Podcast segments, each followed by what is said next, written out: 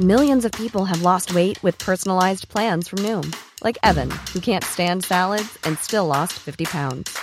Salads, generally, for most people, are the easy button, right?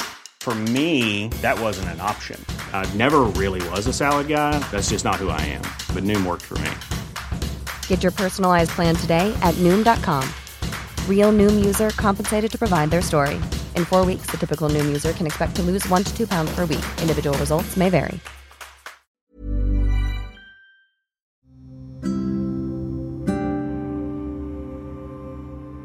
Sepanjang apa pun perjalanannya, semua hal dalam hidup pasti akan sampai pada titik akhirnya masing-masing.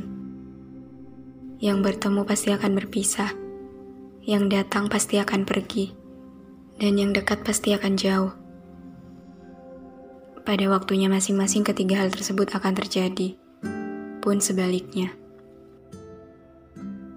Ini cukup menyakitkan ketika kita sadar bahwa hubungan antara kita dan orang yang kita sayang ternyata sudah berubah berubah menjadi asing antara satu sama lain. Ternyata, semesta begitu mahir merubah kita menjadi seperti sekarang. Entah karena jarak atau waktu, tapi yang pasti komunikasi antara kita sudah benar-benar hilang. Aku sering kali bertanya kepada Tuhan, kenapa harus aku? Kenapa harus kamu? Dan kenapa harus kita yang jauh? Sesalah itukah jika kita dekat? Sebesar itukah ketidakinginan semesta untuk menakdirkan kita bersama? Dan apakah harus rumit ini? Harus sesakit ini? Apa tak bisa segera disudahi saja? Aku lelah. Dan sejujurnya, aku juga rindu. Aku merindukanmu bukan karena tak pernah bertemu Aku merindukanmu karena setiap kali kita bertemu, tak pernah dari antara kita yang memberi sapa. Bahkan lewat senyuman pun tidak.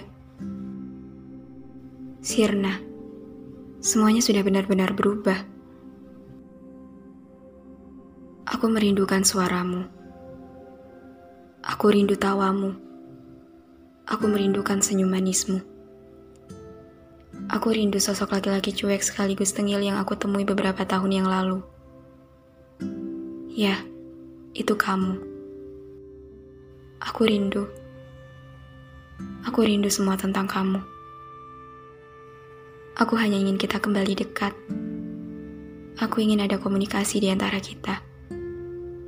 Aku ingin kita berhenti menjadi asing seperti ini. Hanya itu.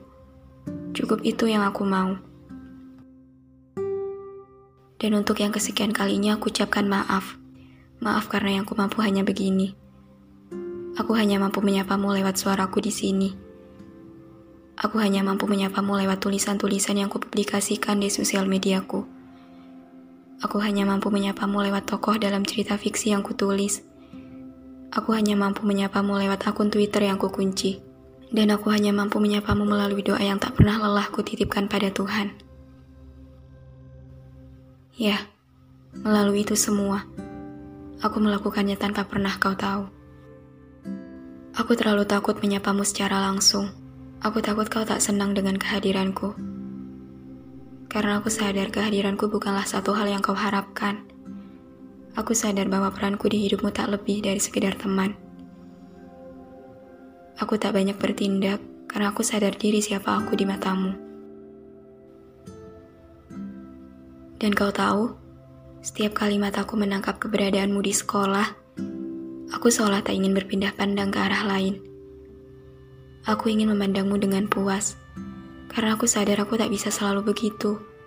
Aku sadar bahwa keberanianku untuk melihatmu hanya saat kau tidak tahu saja. Aku sadar bahwa sekarang, untuk sekadar menemukan keberadaanmu sudah bukan jadi satu hal yang mudah bagi aku. Jadi, Walaupun hanya berlangsung singkat, semuanya akan menjadi berharga jika melibatkan kamu di dalamnya. Kala itu, ku tatap kau dari jauh, sembari berucap dalam hatiku yang kuhayalkan seolah aku berkata langsung padamu. Dengan pandangan yang masih memperhatikanmu diam-diam, batinku pun bersuara. Hei, aku di sini. Aku ngeliat kamu Seneng banget bisa ketemu kamu. Aku kangen banget sama kamu. Aku pengen banget nyapa kamu. Pengen bisa ngobrol lagi sama kamu. Pengen rasanya ngabisin waktu berdua sama kamu. Kita udah lama ya kayak gini. Kamu gak capek. Kamu gak bosan. Kalau aku sih capek banget. Aku dibikin kesiksa sama perasaanku sendiri.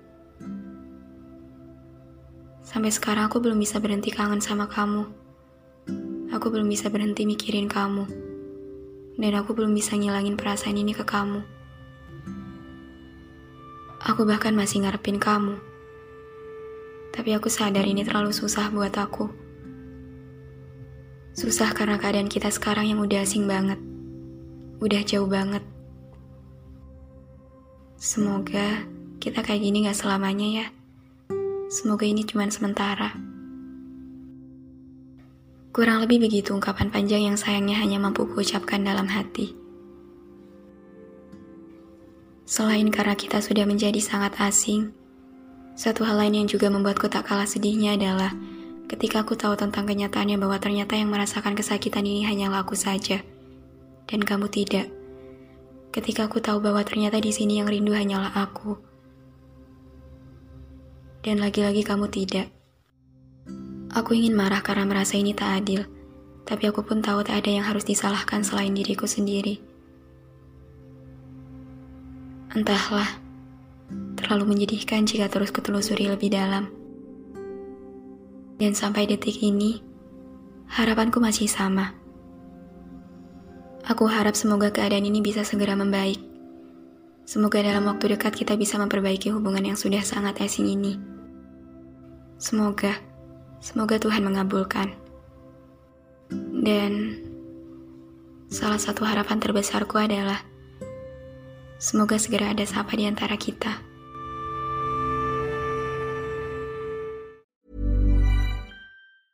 Hey, it's Paige DeSorbo from Giggly Squad. High quality fashion without the price tag. Say hello to Quince. I'm snagging high-end essentials like cozy cashmere sweaters, sleek leather jackets, fine jewelry, and so much more. With Quince being 50 to 80% less than similar brands. And they partner with factories that prioritize safe, ethical, and responsible manufacturing. I love that. Luxury quality within reach. Go to quince.com slash style to get free shipping and 365 day returns on your next order. Quince.com slash style.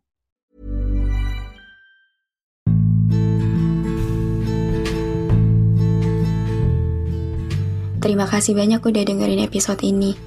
Terima kasih udah mampir ke ruang cerita yang gak sempurna ini. Semoga kalian senang ya datang ke sini. Anyway, jangan lupa follow podcast Rina Ilara ya. Sekalian, aktifin lonceng notifikasinya juga. Biar nanti kalau aku mau cerita lagi, kalian bisa cepet-cepet dengerin. Biar kalian gak ketinggalan sama episode-episode baru di ruang cerita ini. Udah segitu dulu aja. See you on the next episode. Bye.